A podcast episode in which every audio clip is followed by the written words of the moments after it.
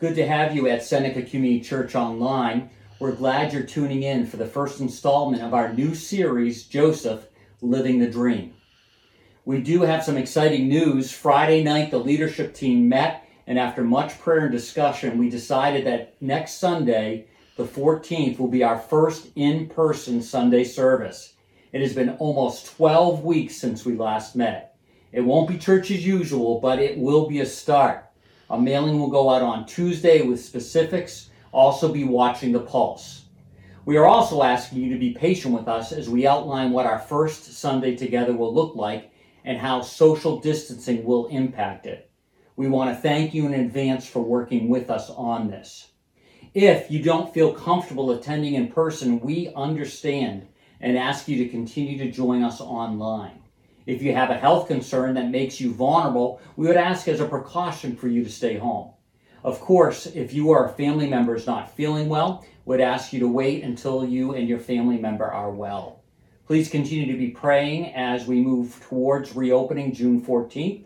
We are asking the Lord to use all of this to touch lives and to use us to make a lasting difference. With all that is going on in our nation, uh, be in prayer that we used wisdom in how to respond compassionately, understandably, and yes, with outrage at the injustice that black Americans continue to experience. The events of the past few weeks have left us all reeling.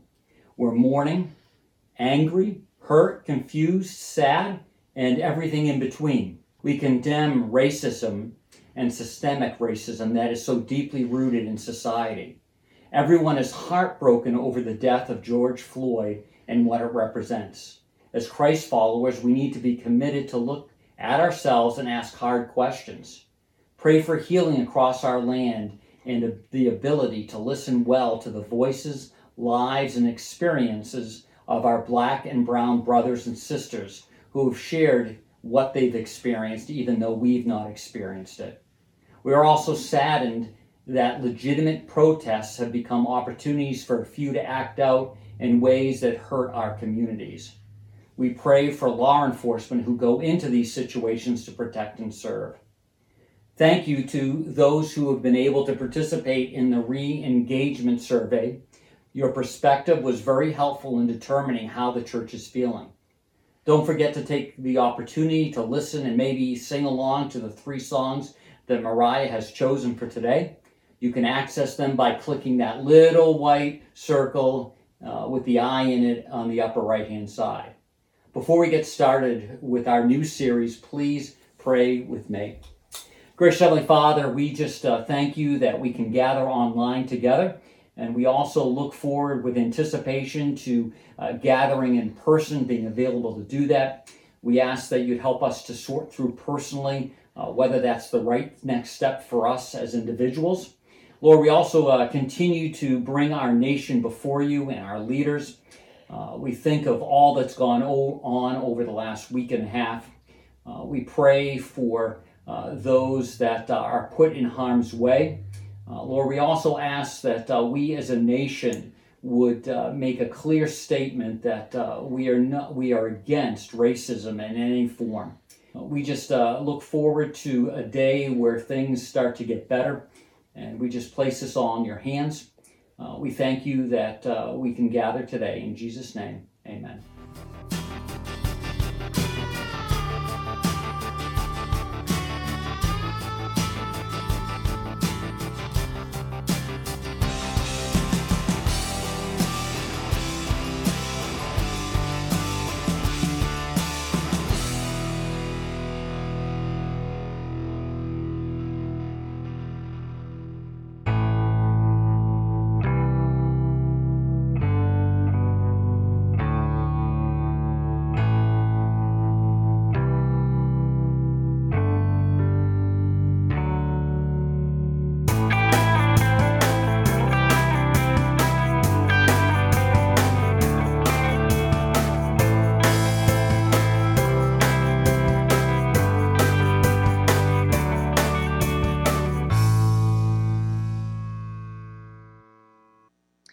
Living the dream is often a sarcastic expression that means the complete opposite of living the type of life you want with no regrets.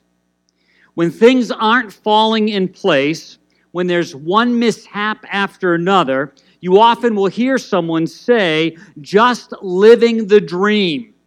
And then if they really want to emphasize it, they'll add a baby to it. And they'll say, just living the dream, baby.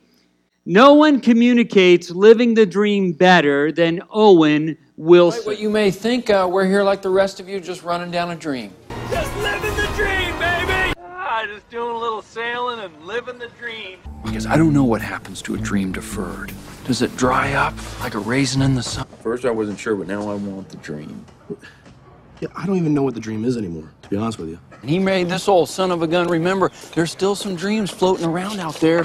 It's not too late. You just got to reach out and grab. Nick, I reached. Living the dream, baby, is an appropriate expression for most of us as we're experiencing hurts, frustration, uh, just difficulties, things that we could never have imagined four months ago. You and I would say, yeah, we're just living the dream from COVID 19 and all the things that means and doesn't mean, uh, to the recent uh, unjust death of an African American and the legitimate protests that have turned into rioting, all of those things just seem to be crazy to us. And we would say, just living the dream. And then there are the personal things that have affected us all as we've tried to navigate these waters ourselves as individuals and then navigate them together uh, in our families. I never thought I would uh, hear from my daughters as they're working at a hospital uh, say nervously that they weren't sure about this thing, this pandemic that was coming our way, and they weren't sure that they would have all the um, equipment and things they would need, and they said that with really a, a nervousness in their voice. And then just even recently, uh, last uh, Saturday, to hear them call from their uh, home in Rochester as they were out uh, doing errands and things like that, and said that they could actually see smoke.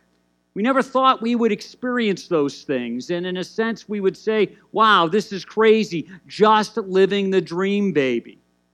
But as you and I think more and more about it, uh, we think of what Owen Wilson actually says, and again, he can express it uh, no better than anybody else. And no matter where we find ourselves, an all in Christ follower, or someone that uh, is very skeptical of everything, or somewhere in between, we find ourselves asking these kinds of questions in a time like this. We're asking ourselves, is it still possible to run down a dream, like Owen says? Uh, does a dream deferred just dry up? Some of us are wondering that. What is the dream?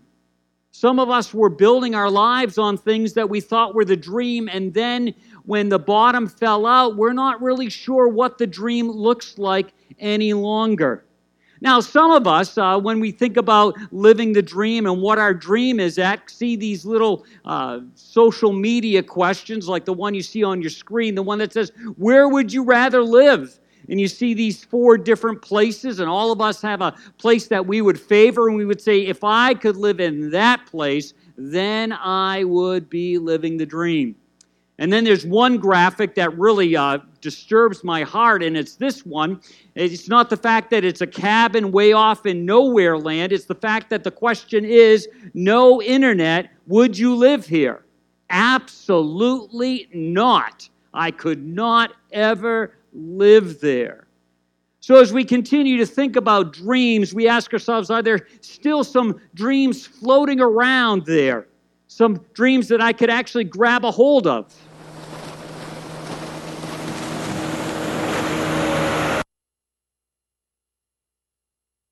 I sure wish we had a boat. Me too, but you know God's spiritual gifts are greater.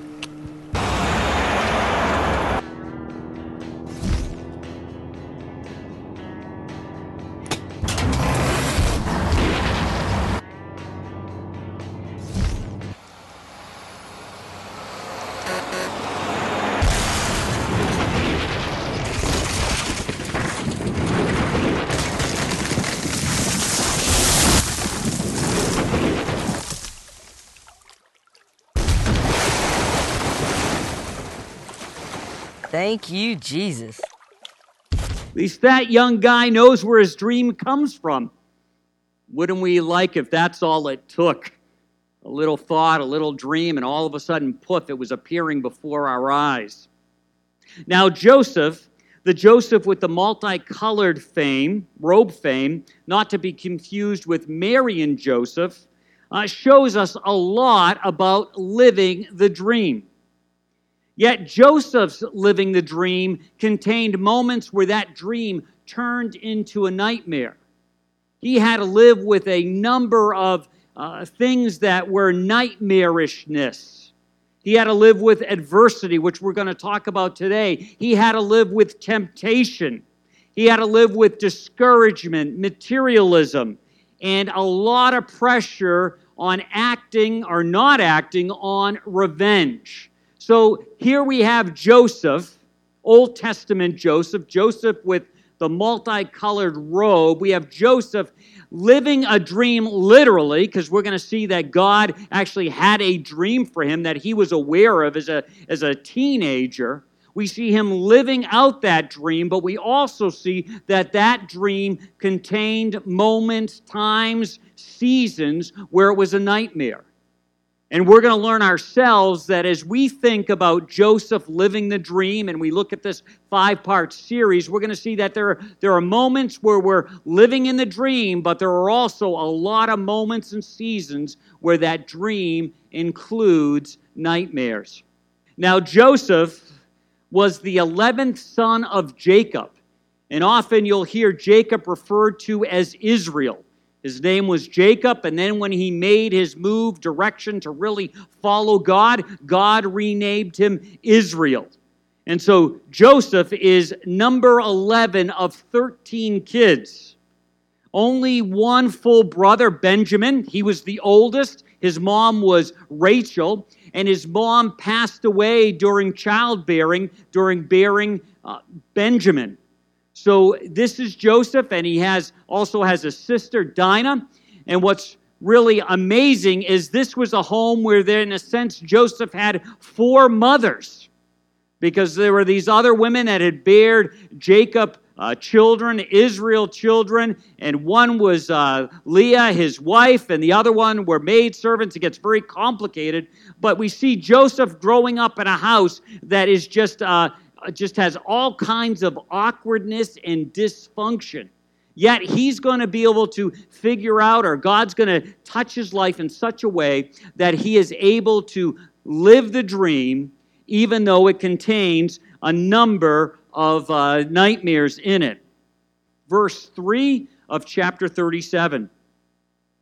Now, Israel loved Joseph more than any of his other sons because he had been born to him in his old age, probably around 90. And he made an ornate robe for him. When his brothers saw that their father loved him more than any of them, they hated him and could not speak a kind word to him. Goes on. Joseph had a dream, and when he told it to his brothers, they hated him all the more. For those of us who are familiar with the story of Joseph, Joseph had two dreams, and both dreams depict him as, in a sense, the leader, the ruler, with everyone around him bowing down.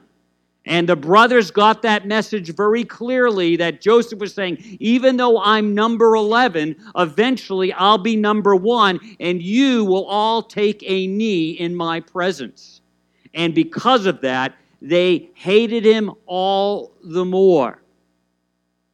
And he also might remember the fact that, again, that robe that he made, that Jacob, Israel made for uh, Joseph, just again really symbolized his love for Joseph more than the other boys, the other men.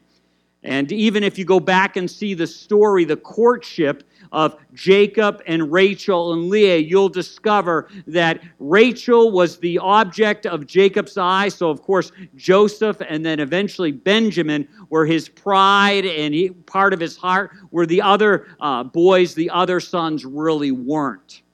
We read on. Now, his brothers had gone to graze their father's flock near Shechem. And Israel, Jacob, said to Joseph, As you know, your brothers are grazing the flocks near Shechem. Come, and I'm going to send you to them. Very well, he replied. So he said to him, Go and see if all is well with your brothers and with the flocks, and bring word back to me. Then he sent him off from the valley of Hebron. Now it's interesting again, we see this now.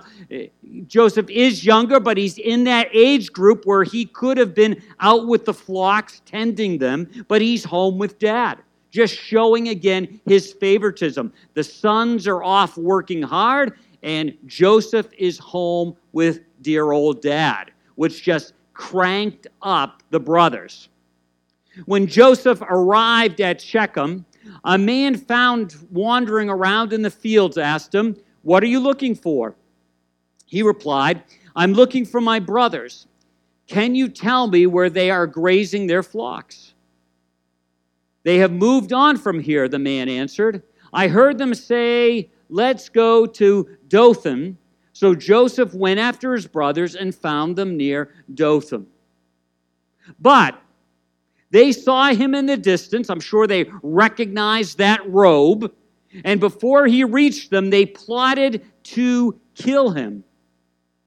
Here comes the dreamer, they said to each other. Come now, let's kill him and throw him into one of these cisterns and say that a ferocious animal devoured him. Then we'll see what comes of his dreams. And I'd imagine then they gave a little evil laugh at the end of that. His brothers just despised Joseph. Joseph knew that. And it was because of his dream. Sometimes you and I, not to that extent, I hope, can feel the same kind of a thing. When we know someone that has a dream and they seem to be pursuing it and they seem to be making process progress towards it, it might cause us a little bit of jealousy. And that's what's going on with his brothers. They could see that what Joseph said most likely would happen that Jacob would give Joseph the status of being the number one son, even though he was the number 11th son. And they, they just could not handle that. And they had heard about that over and over and over again. But when Reuben heard this, he tried to rescue him from their hands. Let's not take his life, he said. Don't shed any blood. Throw him into the cistern, that's a well, here in the wilderness, but don't lay a hand on him. Reuben said this to rescue him from them and take him back to his father. It's interesting that Reuben did have some kind of heart connection with Joseph, or at least his father, and wanted his father to be spared the loss of Joseph and also not to have his half brother uh, be killed. So when Joseph came to his brothers, they stripped him of his robe, the ornate robe he was wearing, and they took him and threw him into the cistern. The cistern was empty, there was no water in it. This is really great. What happens next? As they sat down to eat their meal, can you imagine that? Joseph is probably in that well. In other passages, we're told he's, he's begging for his life, and, and those brothers are just sitting down, eating their lunch with total disregard to Joseph's plea. So they're eating the lunch, and they look up and they see a caravan of Ishmaelites coming from Gilead. The camels were loaded with spice, balm, and myrrh, and they were on their way to take them down to Egypt. Judah said to his brothers, What a kind brother Judah is. What will we gain if we kill our brother and cover up his blood? Come, let's sell him to the Ishmaelites and not lay our hand on him. After all, he is our brother, our own flesh and blood. His brothers agreed. What nice brothers. So when the Midianite merchants came by, his brother pulled Joseph up out of the cistern and sold him for 20 shekels of silver to the Ishmaelites, who took him to Egypt. Then they got Joseph's robe, they were very smart about this, slaughtered a goat, and dipped the robe in the blood. They took the ornate robe back to their father and said, We found this. Examine it to see whether it's your son's robe. He recognized it and said, It is my son's robe. Some ferocious animal has devoured him. Joseph has surely been torn to pieces. It's interesting that the brothers never really lied. They just said, Is this his robe? Yes, this is his robe. And so, in a sense, they were really walking a fine line. And all of a sudden, Jacob recognizes, of course, he recognizes it. And uh, Jacob comes to the conclusion that Joseph has been killed by ferocious wild animals. Then Jacob, which was a custom when you were mourning, tore his clothes, put on sackcloth, and mourned his son many days. All his sons and daughters came to comfort him, but he refused to be comforted. It's interesting that as the time went on, none of the brothers kind of confessed. None of the brothers said, "Well, whoa, whoa, wait a minute. I think we'll we'll go find Joseph." They just they just let it rest. They didn't do anything about it. Jacob says, "No," he said, "I will continue to mourn until I join my son in the grave." So his father wept for him. Meanwhile, the Midianites sold Joseph to Egypt to Potiphar, one of Pharaoh's officials, the captain of the guard. So Joseph, the dreamer, finds himself in a nightmare.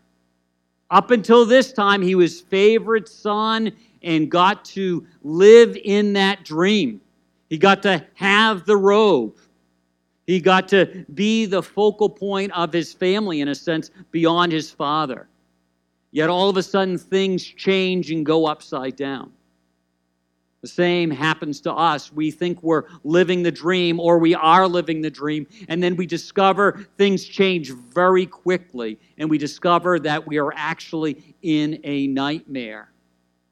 Now, when Paul writes about this kind of thing happening to all of us, because it's going to happen to all of us, this is what he writes to the Corinthians. We all experience times of testing, which is normal for every human being but God will be faithful to you. He will screen and filter the severity, the nature, and the timing of every test or trial you face so that you can bear it. What Paul is explaining to us is that these trials, these things that come into our lives, are designed to um, grow us, but also that God will not give us something that we cannot walk through with His strength. It doesn't mean we stand up on it alone. Sometimes you and I find ourselves in just a heartache moment and, and we're having trouble taking another step, and that that's natural. And we wonder why God uh, allows it to happen in our life or why God brought it into our life, and we're having trouble bearing it, but we're bearing it alone. Paul says you don't walk through these things alone. You walk arm in arm with God through them. He goes on to say, and each test is an opportunity to trust Him more. For along with every trial, God has provided for you a way of escape that will bring you out of it victoriously. So, as we get into starting to look at Joseph, and we see this first big experience unfold before our eyes, the question is, is how do you and I navigate, walk through, walk in adverse times? I think we can look and discover that there's at least four keys to overcoming adversity. And the first one is this prosperity is temporary. Be grateful.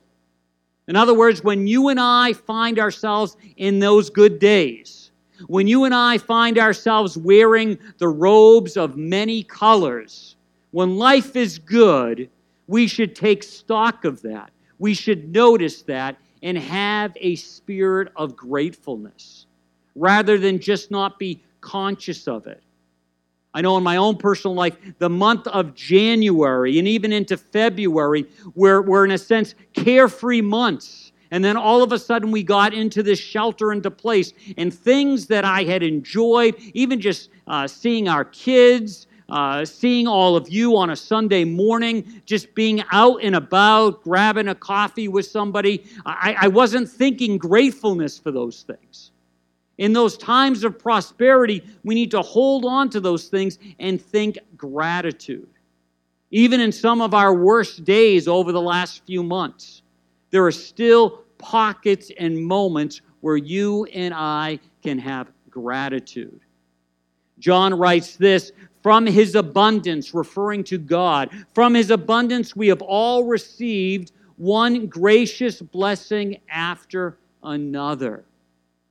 So when you and I think of the blessings in our life, the good stuff in our life, we need to not just kind of take them for granted, not see them. We need to realize that they come from the hand of God, and we ought to be grateful. And when I'm in those kinds of places of adversity, and I can still pick out things that I can be grateful for, wow, does it make it possible to walk in or walk through those times? There's always something that I can find that I am grateful for. Read in Philippians I know how to live when I'm poor. This is Paul writing. And when I have plenty. You have to remember that Paul was a tent maker, which means he did ministry, church kind of work, but he also, on the part time, made tents, worked with canvas and those kinds of things. And so he, he did both but there were times where he was was doing well and finances were not an issue. He was spending time with people where it wasn't a situation. And then there were other moments where it was really uh, you know uh, just just just just barely holding on. And paul gives us this uh, secret if you will. I have learned the secret of how to live through any kind of situation. When i have enough to eat or when i'm hungry when I have everything I need or when I have nothing. Christ is the one who gives me the strength I need to do whatever I must do. I, I, like that phrase almost better than the phrase we're more familiar with when it comes to this verse. I can do all things through Christ.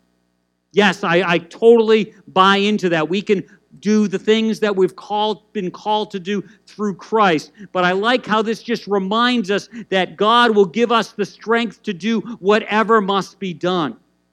I like that emphasis. I, whatever I need to do when I must do it. Not a day before, not a moment before, but in that moment, He's there for us. Another key to remembering to function through adversity is this hardship is inevitable, be equipped. Really, as we wrapped up last week, uh, the Jesus on, and we talked about uh, the Sermon on the Mount, we really saw this idea of storms. We need to remember that hardships are inevitable, and we need to be ready for them. We need to be prepared for them. When there's time of calm, we need to be just building into our lives, letting God build into our lives, letting others interact with our lives so that we are equipped and ready in 2 Timothy, Paul writes to his son in the faith, Timothy, writes this Everyone who wants to live showing true devotion to God and Christ, Jesus, will be persecuted. Now, that is not to make everyone feel nervous, make everyone feel uncomfortable, uh, to be a prophet of gloom and doom, but we do really need to understand if you walk under the banner of I follow Christ, He's my Savior and He's my Lord you're going to come up against things. People aren't going to like that. You will, I will experience some kind of form of pushback, hard time, and all the way to the other spectrum, persecution. If you and I were to talk to some of our brothers and sisters in Christ around the world and other places, I've mentioned this a number of times. It's not the only place, but I'm very mindful of what's going on in China and what's going on in Hong Kong. If you were a believer there, you would be facing persecution because you are following Christ. And even as we look in our own country, it is not out of the realm of possibility that someday you and I could face, as Christians, the same kind of intensity of persecution. Right now, it might be a little bit of comment, it might be a little bit of a pushback, it might be a little bit of uh, some snide remarks, but someday it is possible. That doesn't mean you should lose sleep at night, because again, the one that makes us able to handle what is in front of us is still with us, but we, we need to be aware of that. We need to understand that uh, we need to be equipped for the day that we will have pushback, all the way from the little things to, to the major things. We read in the book of John, I've told you these things, and we've mentioned this verse recently, so that in me you may have peace. In this world you will have trouble, but take heart, I've overcome the world. The one that we follow, the one that we lean on, the one that has saved us, the one that is our good shepherd, has overcome the world. He didn't get all tangled up into it. He didn't stumble and get trapped by it. He got through it and beyond it. And he's overcome the world. And if you and I have said yes to Christ, if we placed our trust in him, believed that he died and rose again, you and I have him a part of our lives through his spirit, through the spirit. And just like he has overcome the world, we also will overcome. So rather than being surprised by difficulties, by pushback, by persecution, rather than being overwhelmed by it, we know that we have a Savior that's victorious and He lives within us and will carry us to the day of completion. We also need to be aware that there needs to be some effort. Effort is indispensable so don't give up. It's not that we're saving ourselves, it's not that we're earning our way, but it's this idea that we need to be engaged. We need to be growing, we need to be moving in that direction, and it takes effort. For those of us who are understanding that we need to spend God on, with God, spend time with God on a regular basis, that takes effort. For some of us, that means getting up early before we go off to work. For some of that, this means turning off the TV in the evening so that we give our last half an hour to spending time with God. For some of us, it means pulling aside at lunchtime, grabbing our Bible, spending some time in prayer. Wherever we are, it, it takes effort, it takes energy. And when it gets hard, we shouldn't give up. Probably most of us have seen this uh, little graphic here never give up. And we see that frog trying to be eaten by, I would say that's probably some variation of a pink flamingo, but trying to be eaten by that frog, by that pink flamingo trying to eat that frog, and, and he's not going down. He's is exercising some effort up until the last moment. And you can see the pink flamingo is very surprised by that in Galatians, or excuse me, yeah, in Galatians we read, May we never tire of doing what is good and right before our Lord, because in his season we shall bring in a great harvest if we can just persist. The idea is this is that when you and I are in the battle of doing what's right, doing what's good, and we're giving it that effort, sometimes you and I can tire out. But we should, we, should, we should keep on it. We should realize that what we're doing does make a difference. We might say that differently. Instead of bringing a great harvest, that we might make a lasting difference in another person's life by the way we live around them, by the way we care for them, the way we go the extra mile for them, the way we do what's good and right. And there are moments in all of our lives where we're just exhausted, whether it's physically, emotionally, maybe even spiritually, and we're tired and we're ready to almost give up. But if we don't give up, there will be a harvest. There will be this impact of our life to make a difference. So, wherever you're at, wherever you're looking at life and you're feeling, I just can't take another step, I'm, I'm ready to give up just because I just don't think it, it matters. Don't, don't succumb to that. Don't fall to that. Don't give up. In Hebrews, we read this You must be patient After you have done what God wants, you will get what He promised you. The idea is that each one of us has a purpose, a calling in life. And as you and I engage in that, we put effort to that, we put um, energy towards that, we will find that we are able to live out God's intended purpose for our lives. And when we do that, when we finally meet Him face to face, that will be celebrated. And we'll be so thankful that we lived the dream and lived it even in the midst of nightmares and followed through and gave it the effort. We'll be delighted that we can, in a sense, offer that life and say, God, I lived this way. I wasn't perfect. Yeah, I messed up here and there, but overall, I was living in this direction for you because of the love you showed to me. I lived a life of love back to you, which includes uh, loving other people.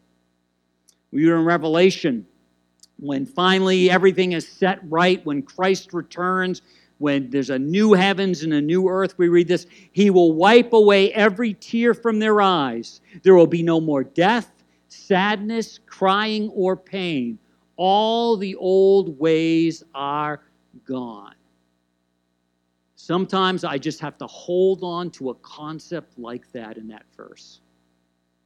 I have to realize that the things that, that hurt my heart, the things I see on the news that uh, just, just show the brokenness, and then to wonder what, what my part may have been in some of this kind of stuff by maybe being too silent, whatever that is, all of that stuff, I look at it and I say, someday it's going to be all wiped away. There won't be any tears. There won't be any pain. There won't be any crying. All the old ways are gone.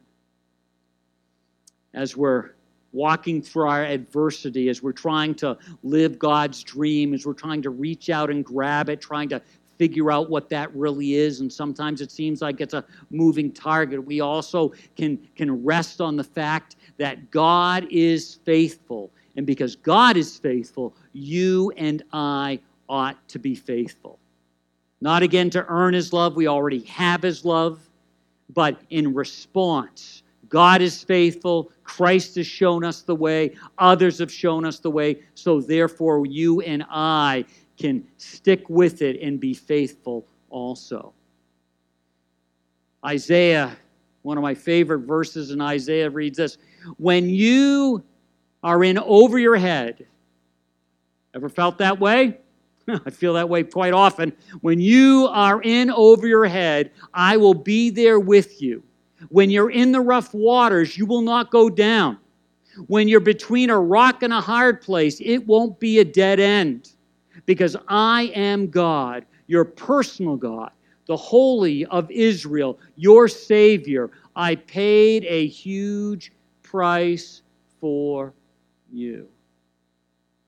Peter, reflecting on this idea that God is faithful, we should be faithful, why we should be faithful, writes these words After your brief suffering, the God of all loving grace, who has called you to share in his eternal glory in Christ.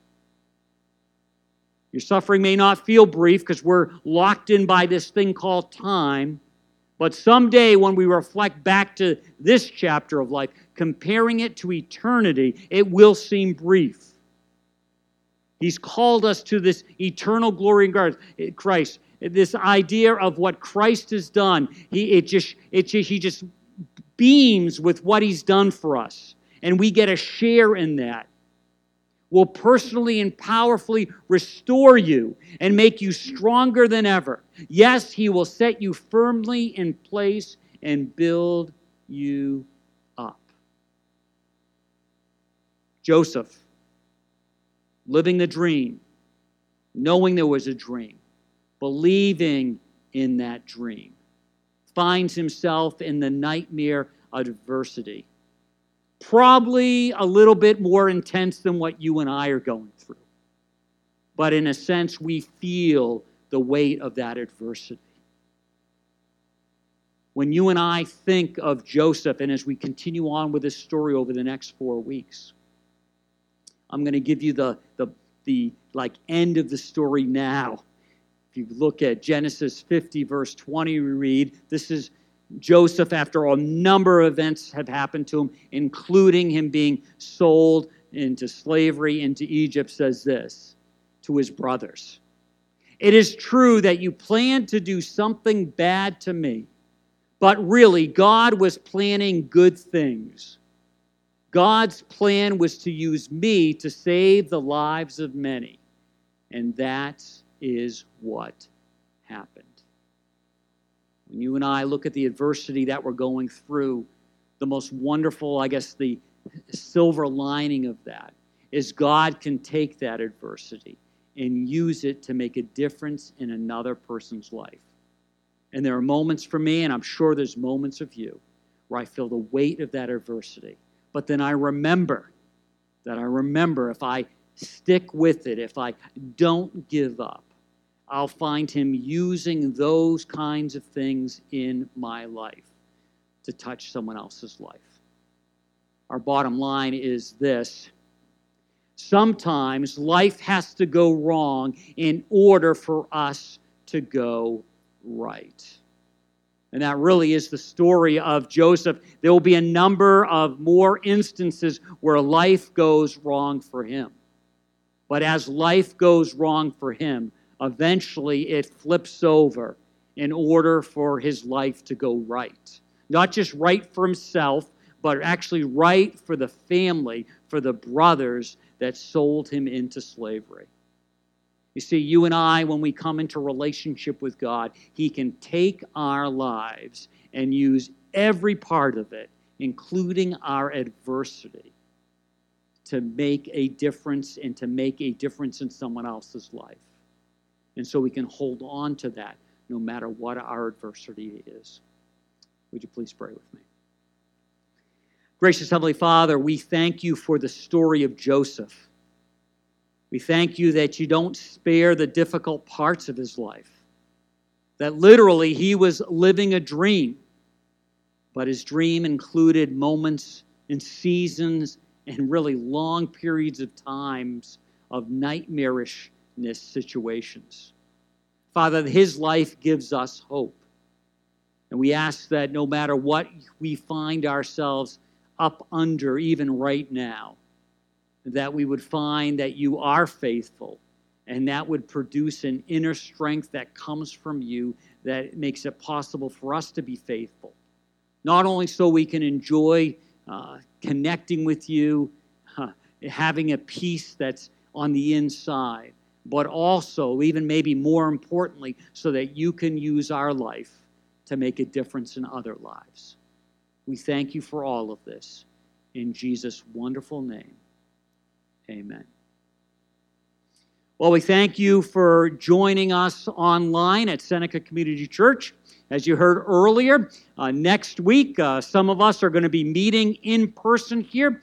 Please be uh, watching your mail. We'll be sending some information out on how that's all going to unfold. We ask that you would really be continue to be gracious and patient with us as we try to figure out the ebbs and flows of what that looks like. We may ask you to do some things or not do some things that maybe is a little bit outside of your comfort zone. And if that is the case, we you know just kind of kind of roll with it. Also, again, if you um, have any concerns about attending an in person service, don't by any means feel any pressure to be here, especially if you have some health things going on. There's always going to be a couple future weeks uh, as we continue to see how this all unfolds. I hope you uh, join us at uh, 11:15 for our virtual Zoom coffee time. Uh, that's been a really great time. Last time it was a great uh, opportunity just to pray together for the things going on in our country. So I'd welcome you to join us with that. Again, uh, we just uh, continue to thank you for your generosity, for your sacrificial giving. It again helps us to make a difference locally and literally around the world. So we appreciate that so much. Uh, I hope again to see you, some of you, in person next week. So continue to be safe, be well, and God bless.